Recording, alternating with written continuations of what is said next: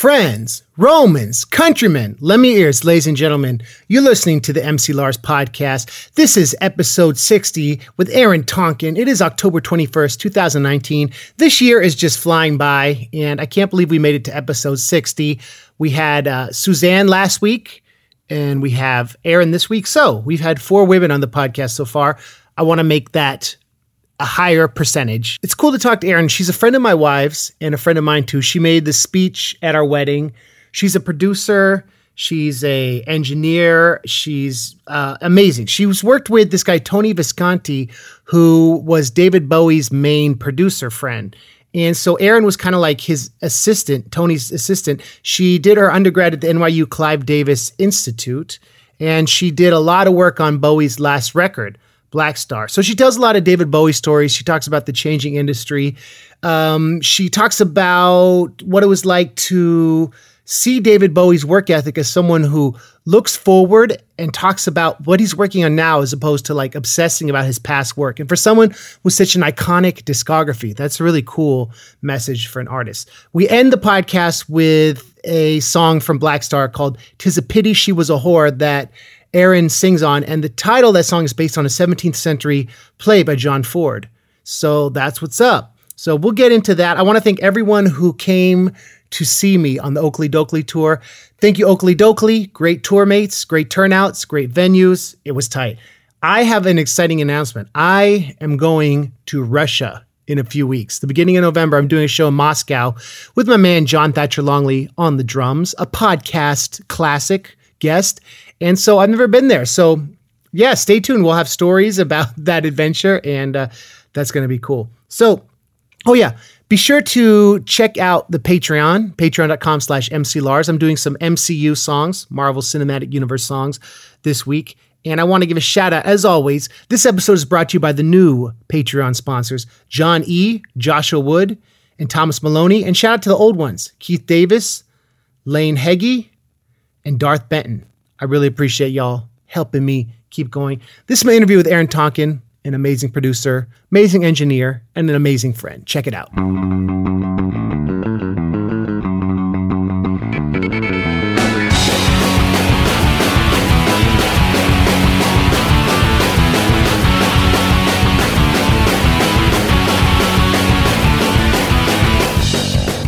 Ladies and gentlemen, I'm here with Erin Alyssa Tonkon. What's up, Lars? Hey, what's up? Thanks for being on the podcast. So happy to be here. So you came over and the, you're the first guest who instantly recognized the mics. Instantly. SM7B, little widely known fact, it was the Michael Jackson Thriller album. I don't know if we can talk about Michael Jackson anymore. Are these mics canceled? But uh I know one mic who is. And he held that's good. He held the mic, right? When he was singing or was it on a stand?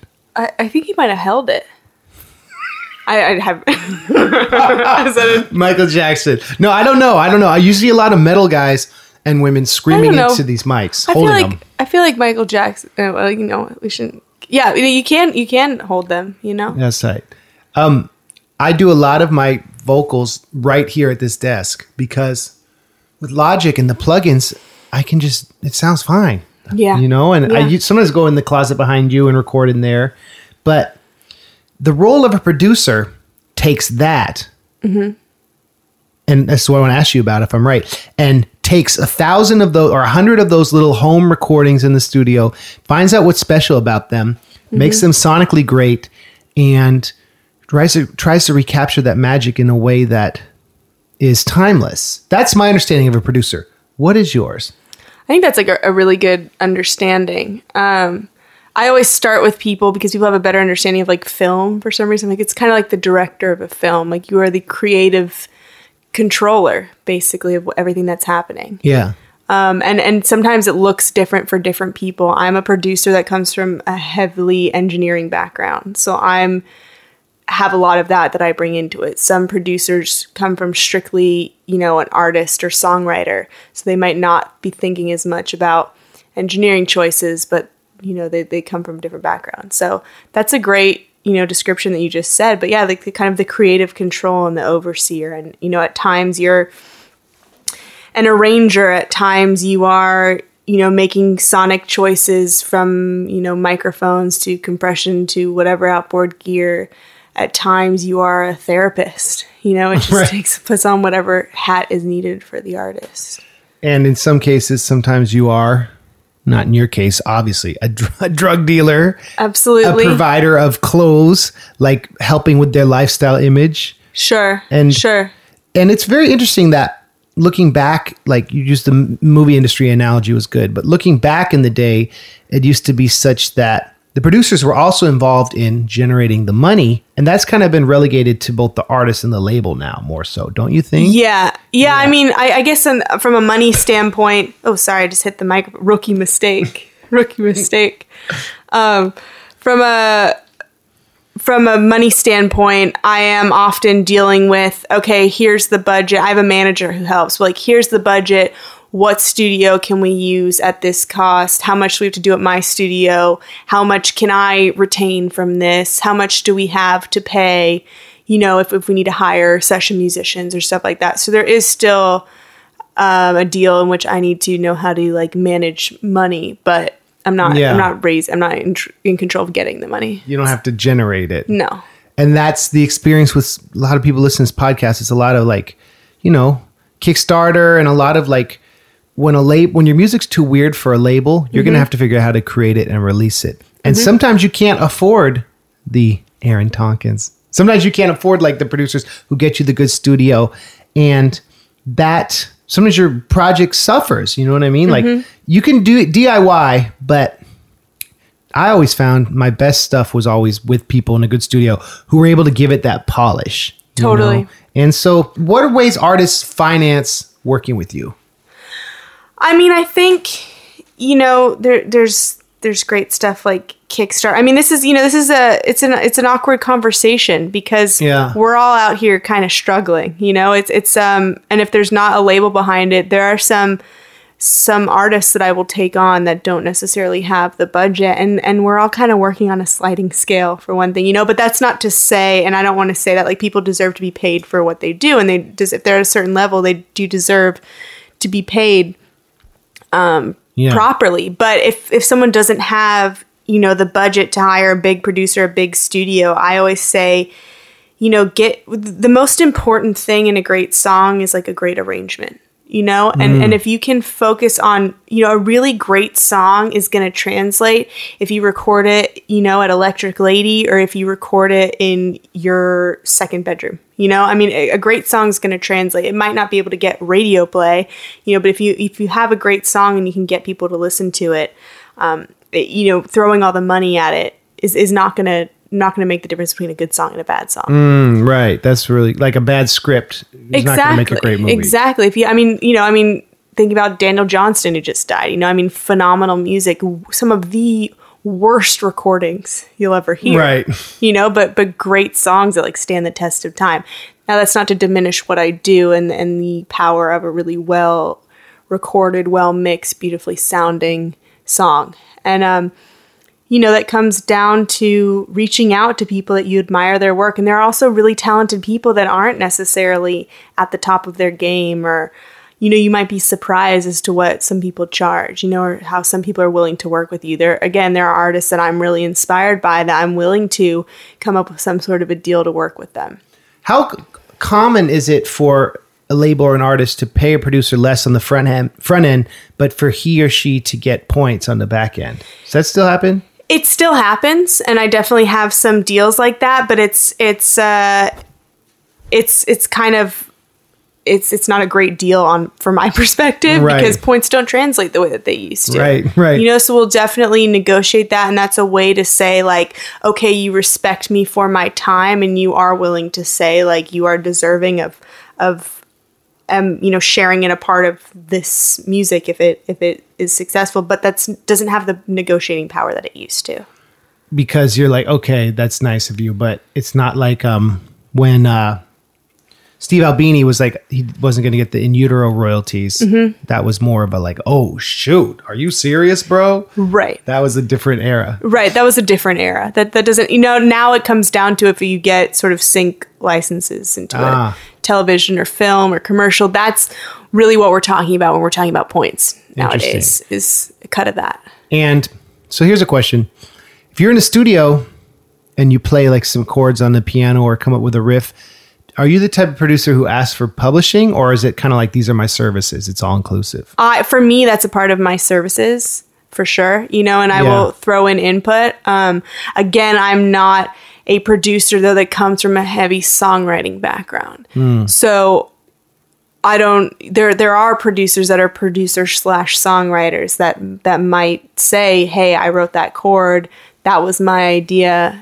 I you know own this percentage." But for me, it's like I'm not doing that constantly. Yeah. and uh, and that's I think that's part of my service. It's part of my job. And I found it's very the most awkward thing I found is trying to talk about percentages of who wrote what on a song after the fact because everyone's going to want more. And if you give them a little bit, they're going to want. You know what I'm saying? You give someone six point seven percent. It's like it gets really weird. yeah it gets crazy and it's it's i think it's just best to clarify everything on the front end you know that's the best way to do it because uh, you know i my concern and like why i ended up like getting a manager to deal with all the money stuff is like part you know i need to be the good guy and i want to be that and i you know you be you maintain a relationship with artists and you get really close with people that you're working with and i don't want to have to bring in these ugly conversations about money and start going toe to toe about uh, what what things look like after the fact Right.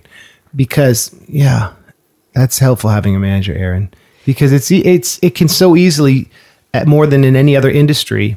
We tour together, we all hang out together. It can get weird sure quickly. And I think the answer to that is is just figure out everything on the front end and just I was taught like when I was in school like always have a I don't always have a contract but it's good advice. And sometimes when I have really had one especially if it's someone you're close to it, it mm-hmm. really helps. Just get that conversation out the get-go and just whatever it can just be an email it doesn't have to be this formal thing it could be like Right. okay so we're agreeing to like we're splitting the publishing on this song 50-50 or we're agreeing like you get the publishing but i'm you know you're paying me this up front you know and that's the deal or you know whatever just something in writing so that you just don't have to think about anymore you can focus on what's important which is like creating the music Songs that you care about. exactly And this is what's interesting.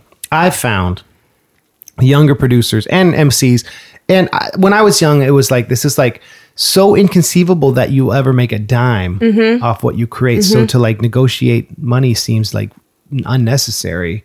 But anyway, this b- business stuff, you've got your, you got your head together on that. I'm proud of you, Erin. thank you andrew Let me talk. Let's talk about, speaking of first things first, you went to college, you went to NYU i did and you studied music. Yeah, I studied. Uh, I went to the Clive Davis Institute of Recorded Music, at, which is at Tisch at NYU, and uh, and yeah, my my I have a bachelor's of fine arts in recorded music. It's a pretty specialized degree. Highly specialized. I believe it's the only recorded music degree that exists. Wow. Did um Richard Good Goose did he go there too?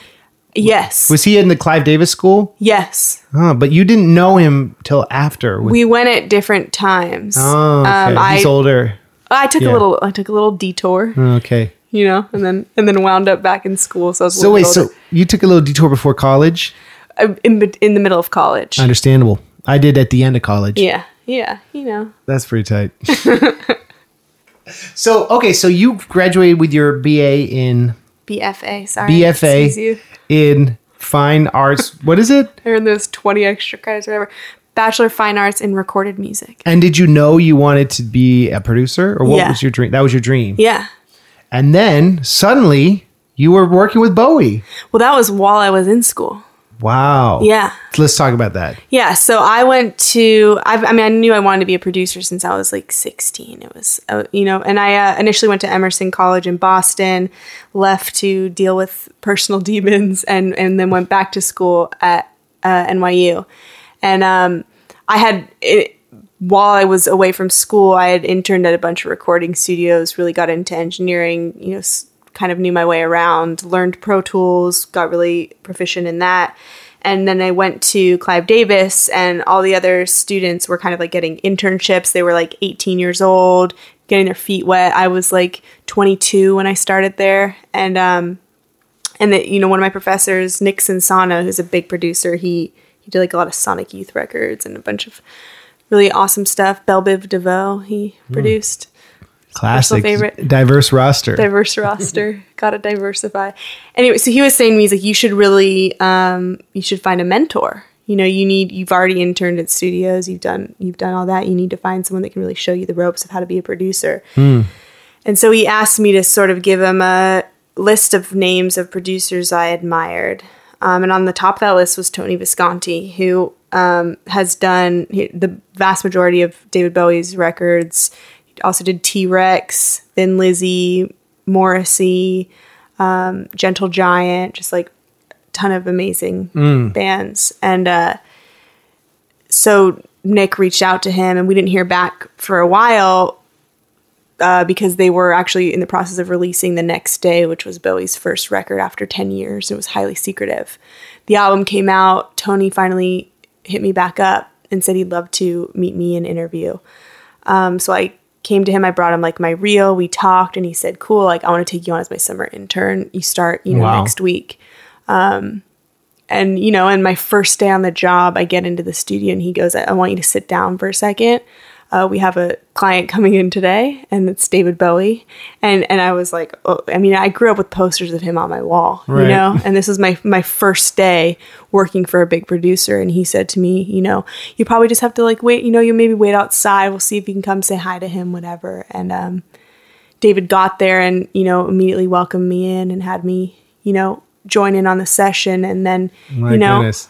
it was, I was hired full time after a month and, you know, five Wow. years later. So that was an example, one of your like examples of showing up and being ready and believing in yourself. Like, Sure. Like a, a main opportunity that would you wouldn't have if you hadn't. I don't know. It seems like that's a very rare. Not many. That's like a, a dream story come true for musicians. right? Totally, totally. And I had like really major tough life stuff happen, you know, before I got to that point. And um it really made me feel like I was in the right place, you know, but it was it was terrifying, you know, and I really had to like suit up and show up and it's that you know that thing like luck is opportunity meets preparation or whatever, you Yeah. know, and that was like just you know luck had little to do with it i was i was in the right place at the right time but i was i was prepared and i um and i was good at what i did Right. That's important. And it's this interesting thing, Erin, that I feel like our, well, I'm a little older than you, but like we're, you know, a similar, the same generation. It's this mm-hmm. question of if I'm going to go to college and I or my parents are going to invest in this mm-hmm. bachelor's of arts or fine arts, is it worth it to take a gamble on media and the arts or should I just do marketing? Sure. And I think that's a crazy, that's something Ashley and I talk about constantly. Yeah. That like, she's like, well, if we ever had a family, we'd want, I'd m- want that kid to, to be a scientist and an engineer. yeah. So Yeah. otherwise it's not worth paying for college. And like, oh man, it's like, it's, that's a wild thing to think as someone for me, because I think that Ashley's right. So many people would agree with her that becoming a producer is an uncertain job, but it's something you had a talent for, you believed in, you found opportunities for, you're doing full time. And like, what would you say to a young person who's trying to figure all this out? If maybe a young woman or man who's in your shoes in college listening, who's trying to think, Yeah. okay, should I do the arts thing or should I do business? Well, I mean, you know, for me, it was a question of I knew I needed to be in New York. And uh, the only way I was going to get there is if I were to, were to go back to college. And my parents were very, very uh, insistent on me getting a college degree. All my mentors at the time, before I went back to school, all the people I worked at in studios said, You absolutely do not need a degree to do this. And that's very true. But what it got for me, particularly going to the school I went to, was connections. I had no connections in the music industry um, and and connections are kind of everything. You know, it's it it is. Right. You know, there's a lot of talent out there, but if you don't can't get your foot in the door or can't get to the right people, unfortunately, and it's like a I think it's like a travesty, but you can't you're not going to get anywhere. So for me, um, it was a very expensive route to to important connections and you know i my i was very very fortunate to be able to focus the amount of time that i was able to focus on on doing what i wanted to do. At the same time i was working full time while i was in school full time and it was exhausting. I actually got very sick after it you know out out of sheer exhaustion from working so hard. But um you know you do what you need to do to get ahead. So you know you don't you don't need a degree to do this but you do need to put yourself in the position to um, be noticed. Mm, that's good. So maybe And I will say this too. Yeah, yeah. It, it's it's it's fraught at this time and with with all the drama around college loan debts and and everything like that. But you know, my parents said to me like it's hard to get. Yeah, I don't know. I, I struggle to say this, but it is it is harder when you don't have a college degree to get a lot of jobs. So it was it was it kind of doesn't matter what degree you have. Sometimes just having a degree can ensure you mm, used to ensure you now can sort of is a little bit of an extra benefit to like having a life where you can make a living. I know that you know nowadays like we were told that if you go to college you will make a good living and be able to afford a house and a family and that's not the case anymore. But Right. it it's not Well, going to hurt. It can be if you do something super practical. Sure, sure. And are like very only fortune focus on this, the skrill, the money. Right. But that sucks. I don't know. That sucks. seems that I mean that's easy to say as both people who got our didn't do doing didn't do like engineering degrees. Right. But I'm so happy with all the friendships music has brought me. I met your mutual your friend, my wife, Yeah. Ashley through doing music Absolutely. and like all my best friends, all my favorite people, and you gave the amazing a maid of honor speech at the wedding, which was like so beautiful because like you've been a big part of our friendship. You were like Ashley's first friend I met, other than her band. yeah, I was the first to even hear about you. The night you two met, she was texting me about it. Uh oh. There's- Yeah, this is There's, there was some there was some drama. Hey, I know. And then I Caused a little drama. well, But yeah. we're so happy to have you as part of the Thank family, you. Thank young you, Andrew. You've al- you were always very nice to me from the beginning, and I Oh, knew it was like, oh, Ashley has cool friends. Okay, she's cool. Absolutely, I approved. You know, Thank you. That's nice. I feel so emotional. Well, I didn't know we'd get into that, but um, okay. So something I'm guilty of with this podcast is that most of my interview subjects are dudes, Mm-hmm. and it's something I'm working to remedy. I think you're maybe like the fourth woman on the show Mm-hmm. out of sixty, yikes. and so that's not a very good percentage. no, So but it is a pretty better than zero. it's it's a better percentage than the number of women that are actually doing what I do in in the music industry. Why do you think that is?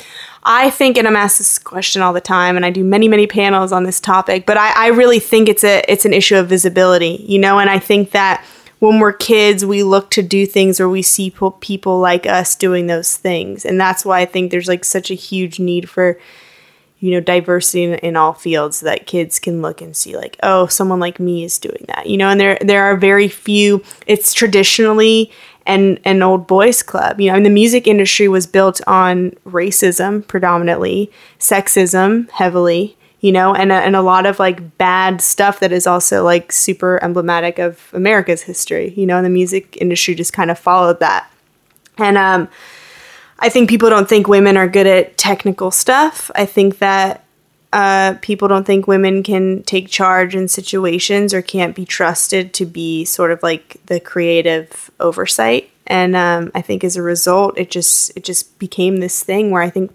is it two percent of producers engineers are are female, which is like Wow, that's low. huge. Yeah, that's it's very low. really, really low. Um, and I think you know a lot of women were pushed out early on, and and you know also like the hours can suck. It's hard to have a balance, which is something that I struggle with. Um, you know, but that should be the case for anyone, not just for women. Do you think there's something with the expectations with uh, having kids too? Sure, it's like the lot of the share, the nurturing falls on the wife, on the woman, but that's not necessarily fair. So that precludes them to these long hours. I mean, I had someone, I'm not going to name names, but someone early in my career say to me, You need to choose now. Do you want a family or do you want a career? This person has been married three times and has four children, but th- they're, they're Wow. male. um, you know, and I said, well, Hold on a second. How come, how come, you know, I didn't say this, but I thought in my head, at the time I said career, you know, now I've, I've walked that back, you know, but, Yeah. um, but that's not fair. You know, I should, I believe I should be able to have both. it's yeah i agree i believe that that too and also with the ability to be in charge of your own schedule your own production not relying on big labels and big studios Sure. being able to be more independent with your own ventures kind of makes that possible, right? Absolutely. Like if if that's something you want. Absolutely. Yeah, and just, you know, I have a lot of independence in my career. Sometimes it sucks, you know, because there's not a lot of security and there's no benefits and there's times of, you know, there's a lot of times of famine, sometimes of small feasts, but you know, mostly a lot of, of famine. Uh, Yeah. But you, you know, you learn to you learn how to make it work, you know, and and and I'm taking steps to to provide some sort of security for my future, you know, in my career. So you were doing some entrepreneurial stuff, and I know a lot of this is private, but Mm-hmm. like maybe you say a, a- like a tiny bit about like your thought process and pivoting into that space and how that's influenced and if and maybe helped or taken away from your other projects. Like how's that been? Sure. So I'm I'm super I'm I'm starting a company. I have a couple business partners and and a lot of it I can't talk about, but what I can say is um you know, we we are all people who have been in the music industry for a certain amount of time and you know, notice some problems including like a lack of community, a lack of affordable but high quality places to work. Um, and all these people with common needs, like all these people saying in New York, especially, like we want community.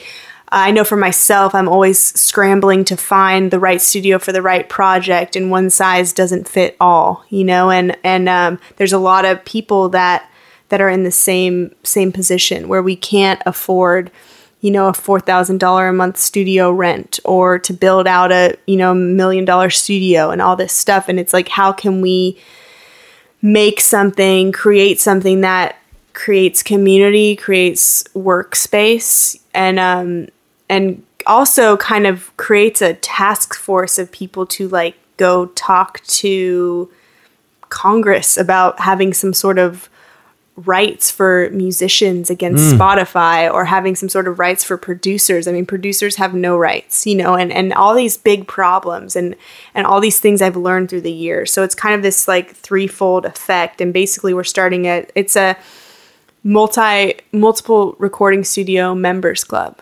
Um, so our, our goal is to, you know, foster community, provide really amazing shared workspaces, do cool events, cool programming, you know, mentorship, and um, and kind of just get everyone together and starting in New York and hopefully going all over the world to like really take back the music industry. You know, I mm. mean, these people that are that are running it, that are calling all the shots, are, are screwing us all over, and we are the people that are actually creating the music, and we are the ones Like a high that? Yeah. and we are the ones that actually actually have the power. You know, so we need to like kind of take that back.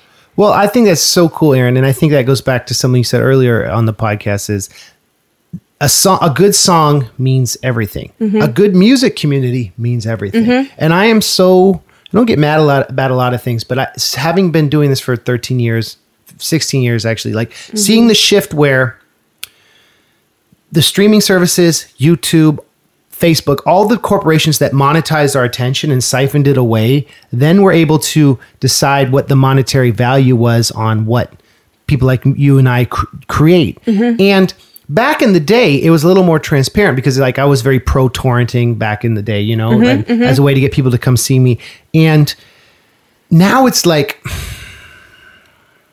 it's not so clear because you see you're on Facebook like, oh, this band is indie, cool. Let me check out this video they're streaming, but it's not clear who's making the money and mm-hmm. why. And it's it's it's a less it's this idea that everything's DIY, but it's so mediated. Sure. And so it's like having advocacy groups like that really are important. I think a good example is um, Patreon is a great way to like advocate for. Jack saw saw okay, we need to have this intermediary thing where people can monetize their work better, and so it sounds like that's cool. Like creating platforms and opportunities like that, and physical space is really needed. and affordable. You know, it's Yeah. it's it's big on affordability, high high quality, but affordability. Like this, every aspect of the music industry has has changed for better or for worse to me. Like Mm-hmm. this modern digital era, except for like the recording studio, and and I love a Yeah. big beautiful recording studio, but it's not right for everyone at all times. And I don't need a big huge studio to record overdubs. You know, and it's um you know, it's it's we're we're doing we're doing a lot, but but what you said, like absolutely, it's it's it was we were just the rug was pulled out from under all of us. Yeah, and, it was yeah. you know, and there's all this stuff now with like Spotify making artists thank them for putting them on playlists or something. I mean, it's sick. It's like art, art Spotify like tells you you have to thank them publicly for putting them on playlists. Hmm. It's like, what is that playlist? You know, it's all everything's about getting on a playlist now. Are you kidding that's me? it. And then intermediary companies that promise you they'll put you on a playlist take 20% and then don't deliver. And then when you call them out on a conference call, blame you for making a album about literature for not being marketable, hypothetically speaking. Sure, hypothetically. So I don't know like- anyone who matches that description. I'm I'm so grateful that I've been able to 30% of my income, especially in the years when I was really touring, came from that. And I think Warp Yeah. Tour and all those opportunities. And like that's exhausting, Exactly. but it's also it's cool to have people like hear the songs and meet the fans. And I wonder like what's it like to be kind of the Wizard of Oz, the the cloaked woman creating everything. When do you uh, do you ever feel that connection with with the fans and like what's it like birthing the albums you work on? I mean, for me, I get like, you know, pleasure from watching the artists I work with succeed. Or, I mean, for me, like the big show with the audience cheering is like the artist saying, like, oh my God, this is the album I always dreamed of making. And like, we did it. And like, thank you. You know, that's, that's, that's the stage for me. Like, that's, that's all I can ever ask for, you know? And then, knowing that people are listening to that music and connecting to it and knowing that I was a part of making that come to fruition is is what I want. Like I I knew early on that I didn't want to be the person in the band on the stage, you know? And uh I think that's an important thing to know about yourself. And I think there are a lot of producers and engineers that did want to be rock stars, and that can be a hindrance at times. Um, I'm doing what I wanted to do. Yeah, Yeah. yeah, you know, and, and I'm doing what I wanted to do, and I, I just feel so privileged to be able to do this for my job. You know, it's and and to for people to trust me. You know, with their like most vulnerable moments and their most vulnerable pieces of work, and be able to translate that to, to you know whoever will end up listening. So when so so seeing the artist be happy when the album's out or going to their show or Mm-hmm. reading good press, like these are all ways whereas like being like the midwife of the project, Sure. you've been you're able to vicariously enjoy the thrill of it being received. Yeah, absolutely. And I like to know what went into that, you know, and know the blood, sweat, and tears, so to speak, that, you know, usually literally went into it. And, right. And, um, and it's a lot of work. And, and yeah, I mean, that's just, that's my goal is I'm, I'm of service to the artist and everything else is just icing. I think that's cool. Do you ever talk to an artist about their content? Like, oh, I don't think those lyrics are appropriate, or do you really want to? Like, do you give their artists input on their w- lyrics ever? for me like my my sort of whole mm, philosophy is like again like i'm of service to the artist and and it depends on the artist some artists say look i am set in stone about what i wrote this is what it's going to be and and i will state my position and my beliefs, but I'm not going to sit there and argue and, and get in, you know, a fight over it. If they they are the artists, if they truly believe in their vision, then I got to respect that. If they're willing to fight for it, then you know, absolutely. But um, generally, you know, that's part of my job is to say like, hey, like this would you know work better here, or maybe we could cut out some of these lyrics, and and um, that's the ideal sort of position to be in. But I do respect when an artist is very you know headstrong about about what they wrote and and you know it's it's sometimes it's like a painting and it has to be just so and sometimes sometimes I'm wrong you know and sometimes they're right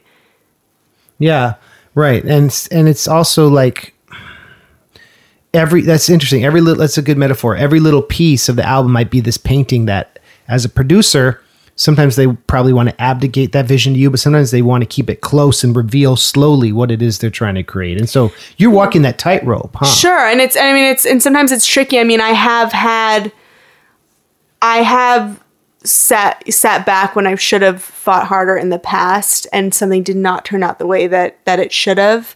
And in hindsight, the artist maybe realized I was right, you know, and I've learned to be a bit more a bit more um a bit more strong in my position. But um but you know i'm not there to like bully people. And there's i mean i've had labels say to me like you need to turn this into like a pop record. And i'm just like that's just i'm not i'm not gonna do that because this person is not a pop artist and it would be completely inauthentic and and i don't even think they'd be good at doing pop. You know that's not what they do well you know but in the effort of selling records some you know labels have even said to me like we want you to push it in this direction and uh, I'm I don't believe in that. I believe in Right. taking the arrangements and making them as as best as they can be. Um, and it's more like it's more like you know adding color to something or like sculpting than it is like creating something from you know that's how I see like what I do is like the sculpting. Yeah. They bring me like the block and I kind of help chip away. or you act as the hands and they tell you where to chip, right? Sure, Something sure, like that. Sure. What do you think is the best produced album of all time? Whoa, Whoa. big question. Messed up. Do you ever think about that? No, I don't. Is that- Interesting. Is that, like I don't have a yeah. I I I. There are there are productions that I'm a huge fan of, but I used to be. Uh, I grew up like really heavily worshiping like, you know, like Velvet Underground and David Bowie and all these you know huge, you know, awesome bands and artists that everyone loves. You know, um, and and really like being this sort of like my friend one time described it as like cultural cultural necromancy you know where you're just digging up old court and you know i'm just obsessing over them and, and just and and and for me like i try to keep an open mind now like there's cool stuff happening now and to say that something is the best produced record of all time like it's so limiting because it's like well what kind of record is it like what was Mm. the intention of that record like is it best produced for for the songs that are on that record you know or is it sound really great or you know, I, I just I just think that that's it's an unfair question. question. I can't answer it. I know people tend to like. It's interesting though. People will have an opinion that they feel reflects their brand, right? sure, and I that's what I've tried to let like let go of. Yeah. I I'll I'll tell you mine. Yeah, tell me. I'm Is very- um the Great Milenko by Insane Clown Posse. okay. Well, you Because know, it's I know ve- you, Andrew. very very much a step up for them. okay. Sounds great. Uh-huh. It's just you listen to that record, it's special. But like you're talking about cultural I'll listen to it. necromancy. Yeah, it's well produced. It's it's came at the end of it came at the well, we don't have to get into the whole ICP talk, but when it came you was, on your rants, was- Ashley will have something to say about this. it was pre nu metal. okay. But it was but like Steve Jones from the Sex Pistols is on it, Alice Cooper. Oh, wow. It has Slash plays on it. Wow. So it has a lot of cool guitar sounds without being too it's not like rap rock. Okay, And it's very funny and weird. awesome. So, but my point is that, like, you know, that album also was a big commercial success for them, and I have a nostalgic memory of it. Sure. And so those two things uh, influence my opinion of it. Sure. You know what I mean? So it's it's easy to be nostalgic for older music, and I think as a producer, you can't fall into that trap of being like, "Oh, music peaked in the '70s." Right, and that's when I was a you know a teen. That's how I was, and it was of no service to myself. Right. you know, and I've I've dropped that. And but it's true. I mean, it's the you you argued my point exactly. It is so deeply personal what an album does to you. I mean, I can't tell you my favorite artist. You know, it depends on the day. Wow. You know, sometimes I'm bummed and I'm into one thing. Sometimes I'm stoked and I want to listen to '90s hip hop. You know, it's like Right. it depends on depends on the day. So I, I it's t- it's too personal and too f- fluid for me to to land on something. I, I wish I could, but I, I just can't think that way. And I wonder if you agree with me on this. It's that's cool. That's like this this abdication of um, needing to control and quantify and delineate like the merit of certain cultural milestones. Um, I like to surround myself with people who don't talk about oh the music industry is so unfair. It's all going to hell. Blah blah blah. Versus saying well. It's music is a powerful thing. We don't understand it. Maybe we can do other things and flex, be flexible and figure out how to be involved with it. And I think that like that's important too. Like instead of looking back at how we albums sold more 15 years ago, okay, what can we do to like make more music cheaply, right? Yeah, Or I mean something. that time that that's gone. It's over. We're never going to go back to how it was 15 years ago. Yeah. And I think that someone younger than you and I is going to figure out how to like really, you know, profit for everyone to profit off of music again in the way that, that people once did. But uh, my interest is in how can we make it better, you know, and it's, it's kind of, it's the wild west right now. I mean, there are Yeah. good things about it. Like we have, I mean, I remember how hard it was, you know to f- to find good i mean even when we had like torrenting you know you i thought like bittersweet symphony was by oasis for 10 years because like limewire told me it i mean you know it was like it was it was difficult you know and now we can just access anything at any time and that's so cool and i'm i'm at times envious of kids nowadays Right. because they're so open to so much you know and i had to really we had to really search you know before all that even and uh Yeah. You know so it's a, but yeah I, I think we should make it better and it's it's our duty as as music creators.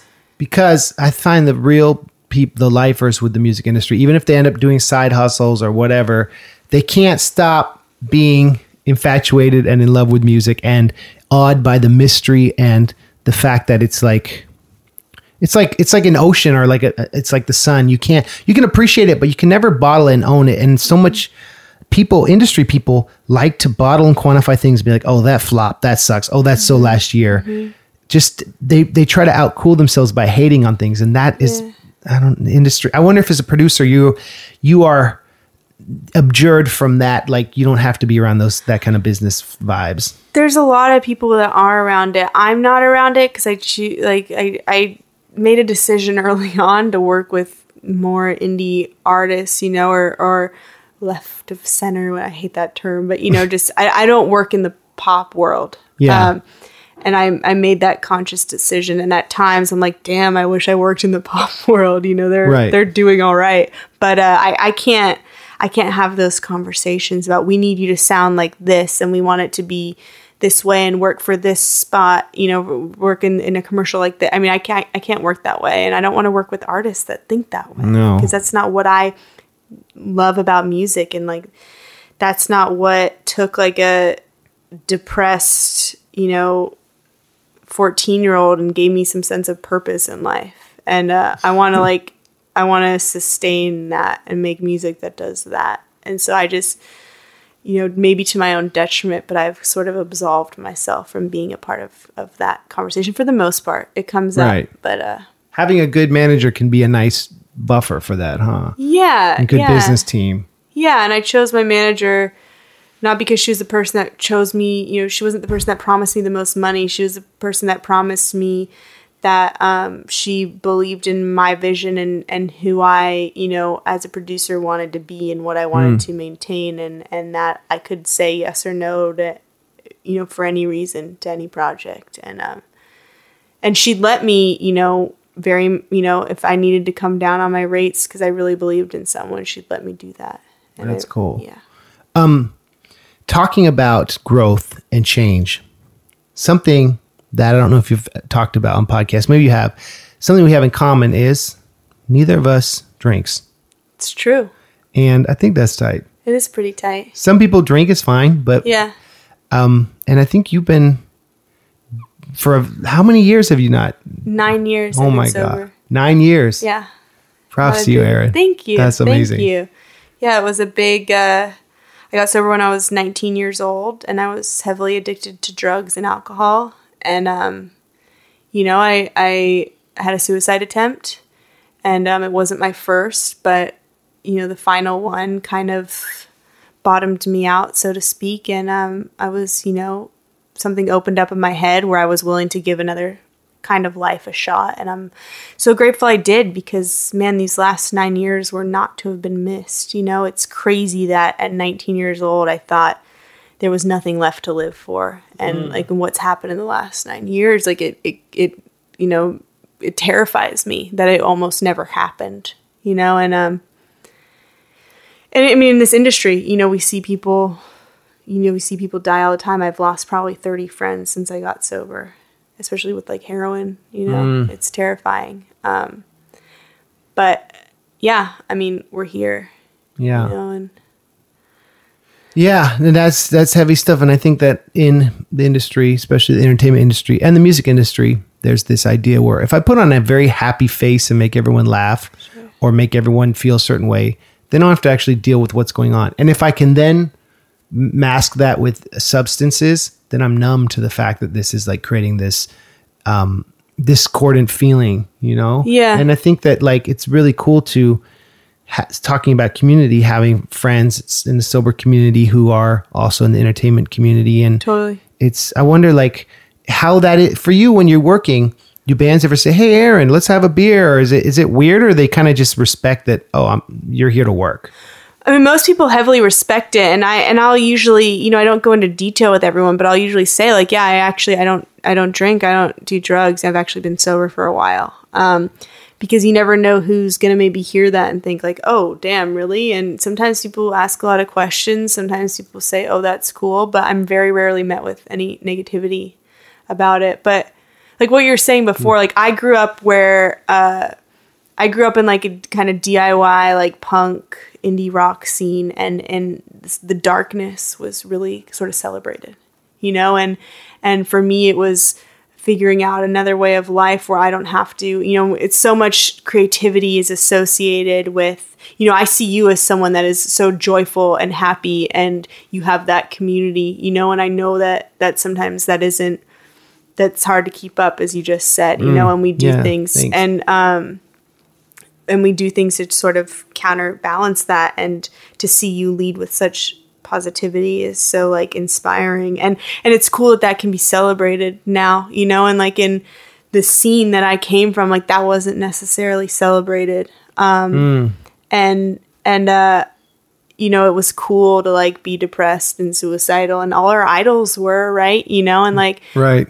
My idols have kind of changed and most of those idols ended up getting sober or dying really young you know so Usually one or the other. right right and i think i mean like half the industry is sober the other half probably needs to be you know for the most they're they're the exceptions but Yeah, and I thought of an interesting like turn of a phrase like your idols are sometimes secretly suicidal. Like that's like a those Yeah. suicidal. It's like a pun there. I mean, and, and it's not like you have to be, but I found No. that if someone has like a joy or like they're getting a lot done and Yeah. they're well adjusted and horrible things have happened and they're like keeping that they're just maintaining. Sometimes you learn, oh, they don't drink. Interesting. But sometimes they do. But I'm just saying it's interesting to to learn that about people because some people don't want to talk about it. And I found on tour, people want to buy me beer, and I say, "Oh, I'll have a diet coke, thanks," mm-hmm. and and people respect that. And and the people who don't respect it are people who sometimes have a problem themselves. exactly. Yeah the only people that ever give a shit are people that need to uh to you know that usually have a problem themselves. And um i mean there's something else you just said that made me think of something. I'm blanking.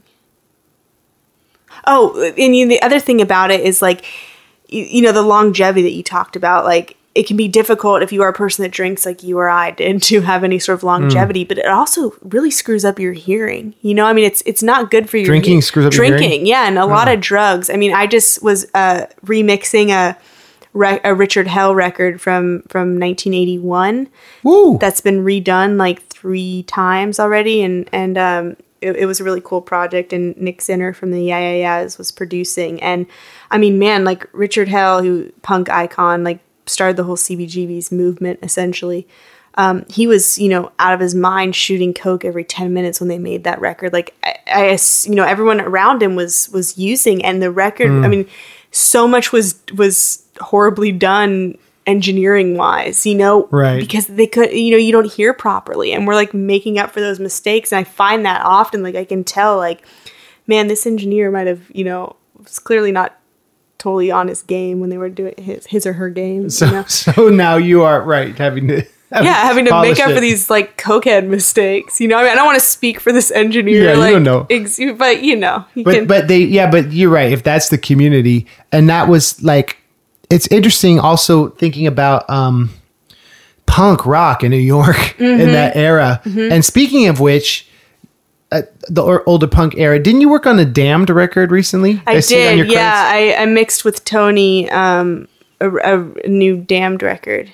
that's Yeah, tight yeah, it was it was awesome. Tony produced it as well. Um, it's cool working with these, you know, these like legends that I like really, you know, worshipped growing up that I never didn't know if they were still alive.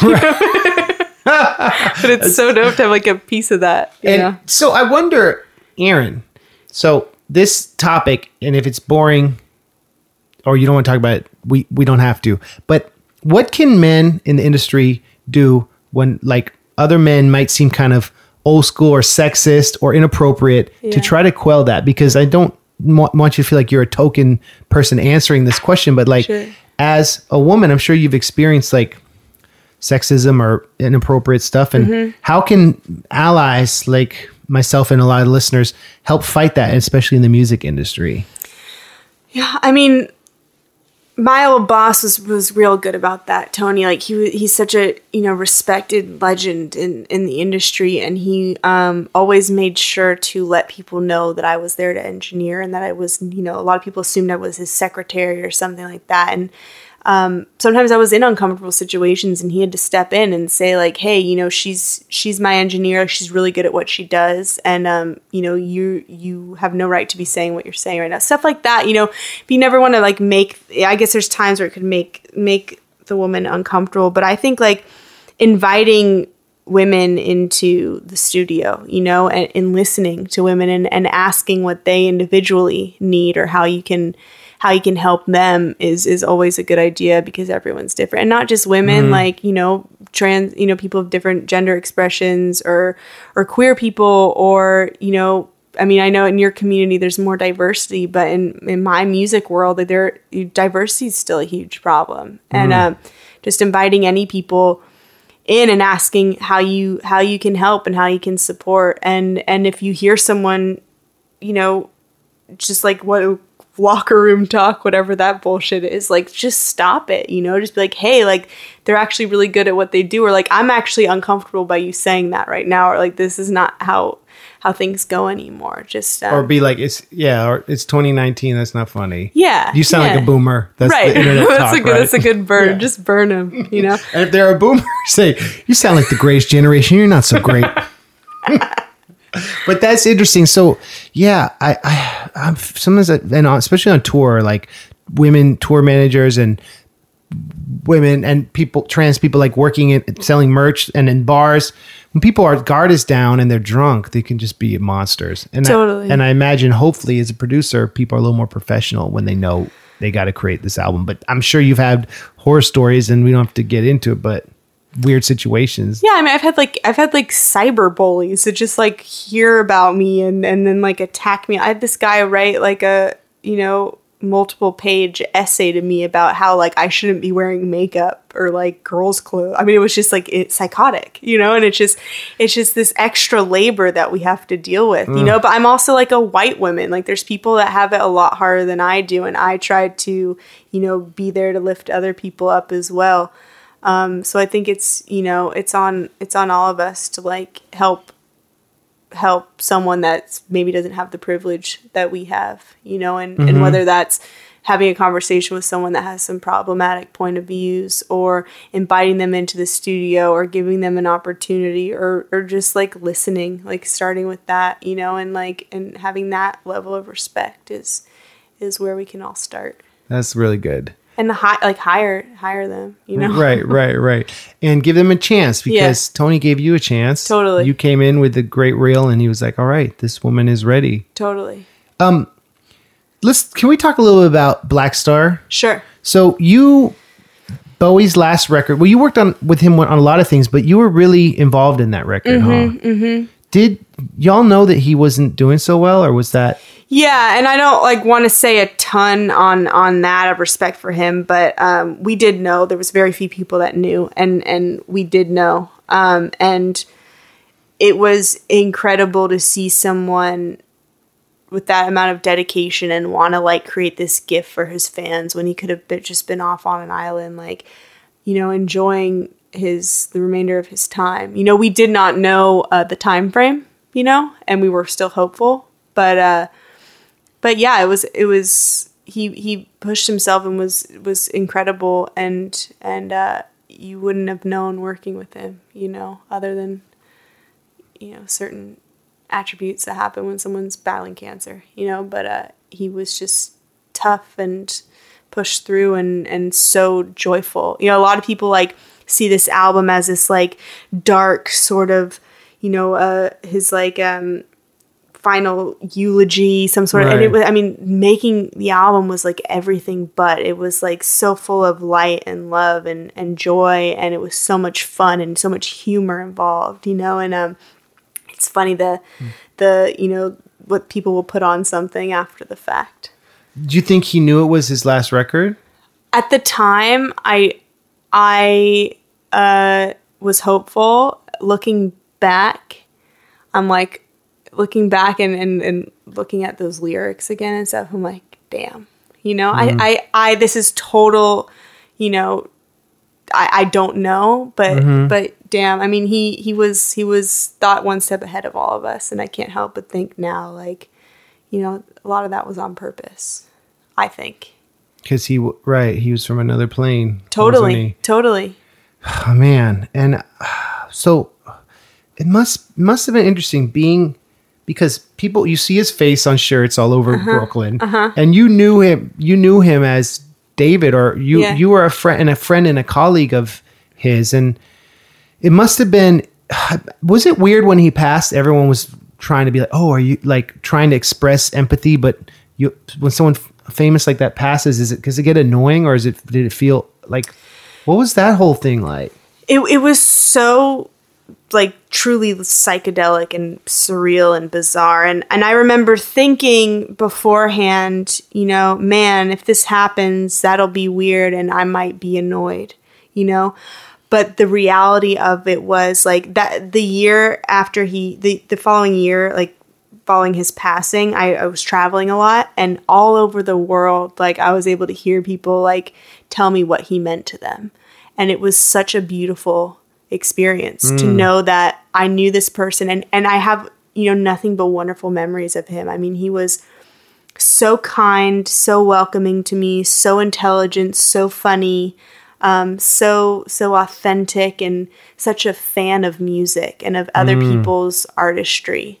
Um, that he he was such a special person in my life personally, and uh, and to know that he had this impact on so many people was it was actually really beautiful and actually helped with like you know the grieving process and and the magnitude of what had just happened. I mean it was bizarre to, i've never experienced anything like that to be personally grieving someone that the whole whole world is grieving. I remember going on facebook and it was just mm. everything and every every site you went on was just nonstop you know everyone talking about him. And i was like damn you know like what an impact this person had. And I mean, there was this one like meme that said like how many years of how how old the planet is, and it was like the world is. I'm totally gonna misquote how Right. is you know billion years old, and we were lucky enough to be on the planet at the same time as David Bowie. And I was like, damn. And you, you're like, I was lucky enough to work on music with yeah, him. yeah. I mean, you know, it was it was it was huge. It was. I'm still pinching myself. Yeah, and um, there must have been something healing in like grieving a friend, but then seeing that they had had an influence on people on a personal level as well. Yeah. that that there's in his case, his soul lived on, or his energy will live forever, Truly, yeah. and it's crazy, Erin. That's so so. That's, that's like must have been a heavy. I bet it was like I bet for like when you like when you f- first heard the news, what like what was that first few days like? I mean, I was like, it was in the middle of the night, and a friend called me because uh, they had just heard, and and uh, none of us. I thought it. I thought it wasn't true because I assumed like the kind of inner circle would have found out first, and then you know, and and I started calling Tony, who was like overseas, and I had to wake him up in the middle of the night, and you know, I wanted to make sure he was okay, and um, it was yeah, it was it was um kind of like an out of body experience, and the record had just come out, you know, Right. and and and I thought I was going to see him again and get to thank him for you know really truly thank him for letting me be a part of it, which I'm you know I, I think I did, but not in the way that I would have you know wanted to, and what that really meant for me that you know he gave me a shot and and uh it, wa it was heavy and everywhere i went the record was playing you know um but it was it was really like a beautiful way to to sort of grieve and and yeah it goes back to like why we you know what is our ultimate goal is that we like people hear us and they like feel us and and we live on and we have a legacy you know and uh we, and the stories people would tell me about how he you know how he changed their lives or saved their lives or made them feel okay being different and all these things. It was like, damn, like that's the goal, you know? And I had a tiny, tiny part in in it. And uh, Yeah. And that last album made, was such an impactful, amazing album yeah, that I wonder now when you listen back to it, do you so do you hear still hear like the the the things you mixed and engineered individually, or does it become like we were talking about earlier, this cohesive like painting statue? Like how is it now? Do you ever and do you listen to that record? Or is it weird? I I have listened to it for sure. Um, and I have mostly just really good memories about making it, you know, and I'm like I can remember like, oh, I remember when, you know, he did that vocal or came up with that line or I remember when, you know, Donnie the sax player played that in the studio and this funny joke, you know, stuff like that. Um, but I am I'm able to appreciate it as like a body of work that was, you know, that was all came from David's head, you know, and it was um and it, it's what it just step back and then look at it as a cohesive piece of work is like whoa that was you know really really brilliant I, I saw it come together piecemeal and working through the process but um you know to be able to step back you know sometimes it's hard for me to like even listen to music period Right, nowadays Yeah. Um, because i'm always dissecting stuff and i, I believe Tell i'll always yeah, yeah, to- I mean, we Yeah. don't hear music like our our you know parents. You know, I mean, my parents aren't musicians. I don't think MC MC Bob and DJ Kathy. Yeah, no, they're not professional musicians. Yeah, They, they hear music differently than we do. We'll always be able to Right. pick out. You know, I mean, they can't. Most people can't pick out a bass line. You know, and it's like, That's true. oh, whoa. They're like, oh, can you hear separate parts of this song? I'm like, yeah, yeah, what? and I could, and you probably could tell what mics they used. Well, not. I can I can tell when something's something's off or something. You know, I can I can venture to guess sometimes. Um, Can I? Let me ask you something that like, I that you. I'm really curious to hear your opinion on this. You've worked with so many artists over the years. What seeing Bowie's process? What made him different, and what like did he do any? Did he approach recording differently than other people, or like like how was this process different from other artists you work with? Um, I mean, what struck me about him, it's not different from everyone, but he didn't take himself too seriously. You know, he knew to like kind of like pause for a bit and like watch some funny YouTube videos, you know, stuff like that, and really just enjoy the process. He also knew, you know, he'd hi- he hired the best, you know, the best people. He hired the, he had the best musicians, the best producer, you know, and he knew he knew when to let them do their thing, which I think a lot of artists forget sometimes for the sake of maybe ego or maybe fear. Um, and he didn't have that.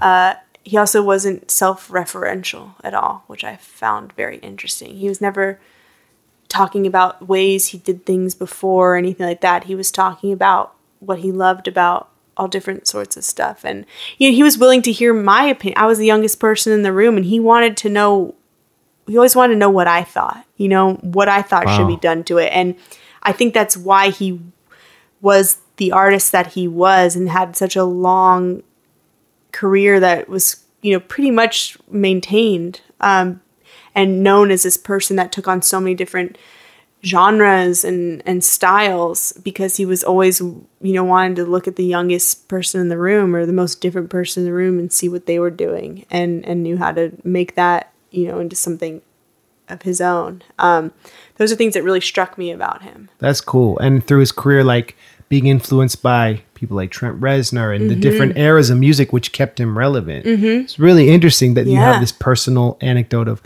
yeah, is he really respected and valued what you had to say? It's Totally. pretty dope, Erin. yeah it was, it was it was very dope so, what are you working on now? Can you talk about anything you're working on? Yeah, so I just did that. I did just did the mix with uh, Richard Hell and Nick Zinner of Destiny Street, which was really cool to kind of take this, you know, record by a punk icon that was recorded back then and um, give it fresh ears and and uh, put kind of you know make it sound like something was rebirthed in 2019 essentially. It's it's um I'm, I'm excited about it. It's going to come out on record store day i think. And that was so cool to work with like two of my idols like nick zinner is like you know my favorite one of my favorite guitarists of all time. And the yeah yeah has meant so much to me um and that it was it was it was so cool to to see them work together as well um yeah, and, awesome. and I'm doing a I'm doing actually like a lot of mixing right now. Like talking about how we stay afloat in this industry, you know, and um, uh, I, have also produced a couple tracks for um, Sad 13, which is Sadie from Speedy Ortiz's solo project, Mm. which is some cool stuff. And um, yeah, and then, like I said, a lot of mixing. I'm doing a lot of kind of different stuff right now. I'm trying to sort of broaden my horizons of who and what I work with. Um, I want to be more open minded to looking at different genres and, and seeing, you know, how I can how I can bring what I do and combine it with something that's outside of well, you know, what I'm, my comfort zone, I guess. Because it's really it's the same skill set, you know, it's just different styles of music. So That's interesting you say that because even with different instruments, the end goal is still the same, you're saying. Sure, and if you've been doing it long enough, like you you know how you know and you know what many different instruments sound like, you know how to do you know engineer well or, or mix them well and um, I just want to like learn more and and be exposed to more and I was in a very like indie rock. Well, I did a lot of I did a lot of other types of records too, I guess. But you know, it, it's the same it's the same fundamental skill set, but it's changing your idea about how things are supposed to sound. So like for instance, like the level that a kick drum has in a rock track is different than what it's going to have in a hip hop track and just stuff like that of just retuning your ears to like hmm. oh, actually like, you know, what's you know, in in a pop which pop in this, you know, any popular music, which could be rock or hip hop or or you know country, whatever. Like the lead vocal is is king. But then I just did this record with like this experimental artist where the lead vocal was just another one of the instruments. So it's about finding that balance and carving out space for the other instruments more so than the lead vocal, which you know sort of denies logic of a lot of other genres and everything kind of calls for something different and it's fun to like it's just it's the same skill set it's just like re opening your mind a little more i guess You it's interesting how you're disciplined to become like a flexible, happy like sober person is about has been about like finding balance and order from the chaos, right? Yeah, And so yeah, people absolutely. come to you with like and I and I wonder I'm sure this happens a lot for you and other mixers.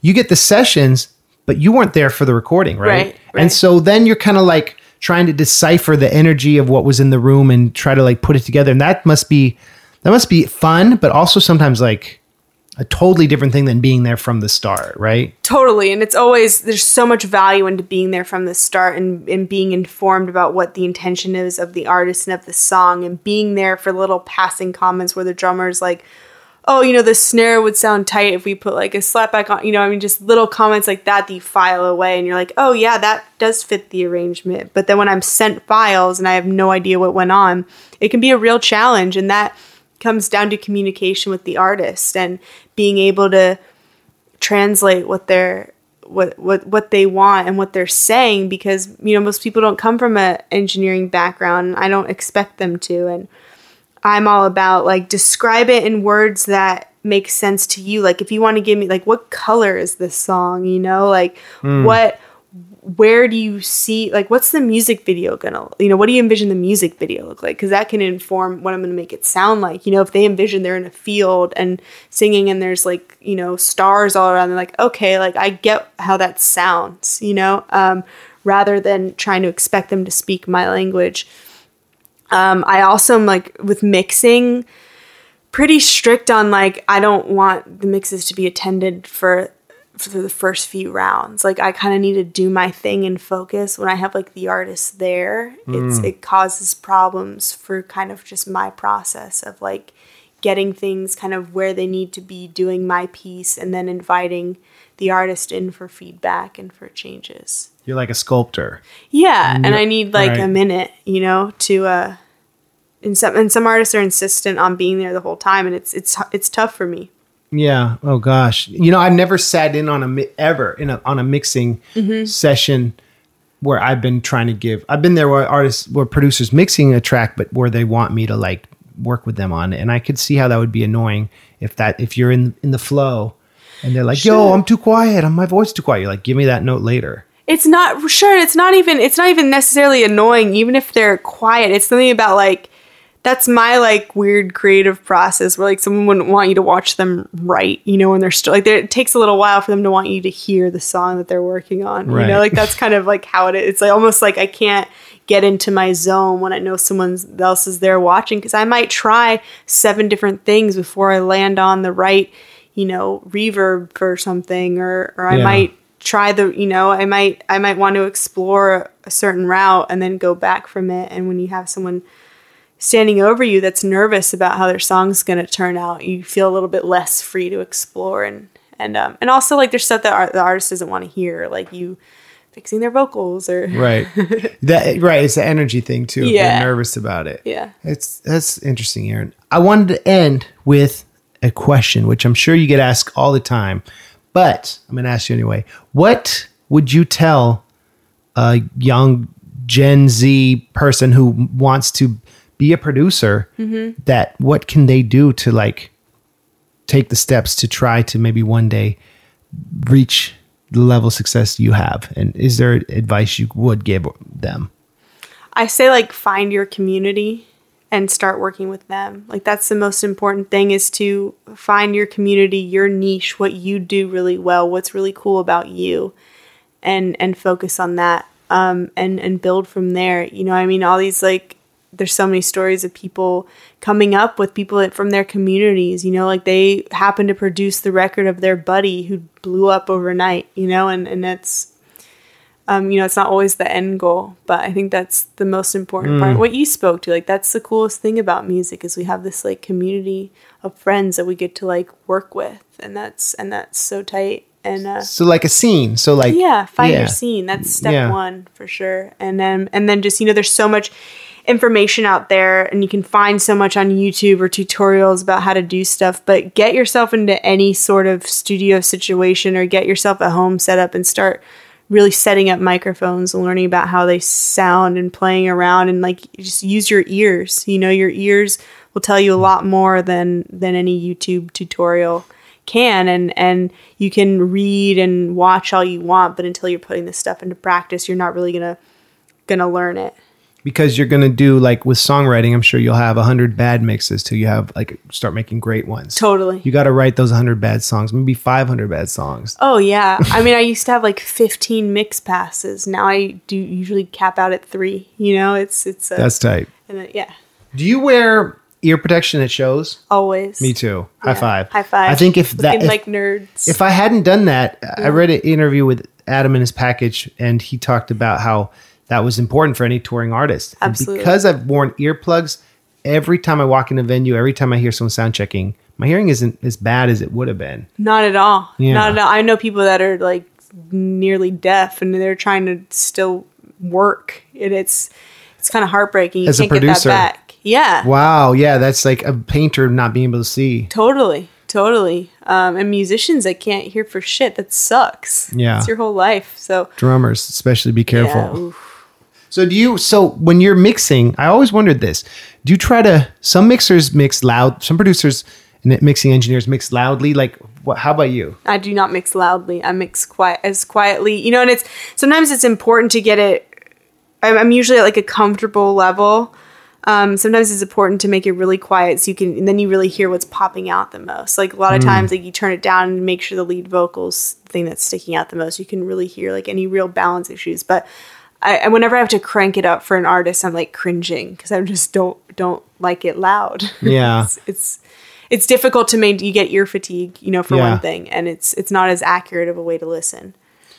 Right, and it's and peop, most people are going to listen like on their computer speakers Right, anyway. right. So you want to mix for uh, for that. That's that's cool. So that means you'll you won't destroy your ears mixing. Totally, That's good. totally. Um, Erin, where can fans of the pod follow you on social media? Do you do you have or where can people learn more about you? Is a better question. Man, I'm not. I took down. I need to redo my website, so I just say find me on Instagram for now. It's at Erin Tonkon, T O N K O N.